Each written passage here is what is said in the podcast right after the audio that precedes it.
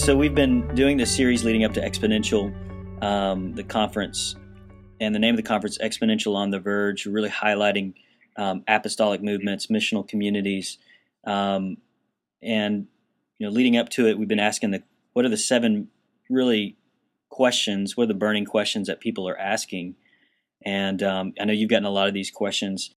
One of the questions that we get is, how is a missional community different from a Bible study or a small group or something like that?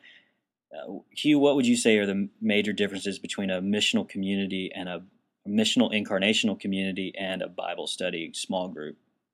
I think most small groups or Bible studies are, exactly what they sound like. They're actually learning environments. You're just learning in Scripture, which is great. I think that's part of everybody's spiritual formation. But a missional community is actually a more integrated community where they're actually trying to integrate, all sorts of different aspects of spiritual formation for people. So the development of their ability to actually engage culture, that's different than what you would normally get in a small group. The kind of the push or the intensity towards being together spontaneously with lost people, that's also generally not in a typical small group gathering. I think we have hopes for it, but we just find across the country it just doesn't happen. The best way that I usually describe is that a Bible study is what we call a first decision environment. In other words, anybody can be a part of that if they make the first decision, which is just to kind of believe in God and show up.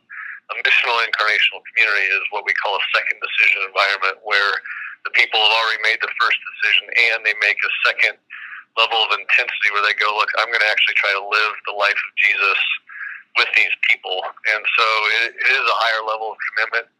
Oftentimes we find people have to almost give up their small groups or design from their small groups in order to find the right people to go on mission with. So hopefully that helps a little bit. Yeah, that's great.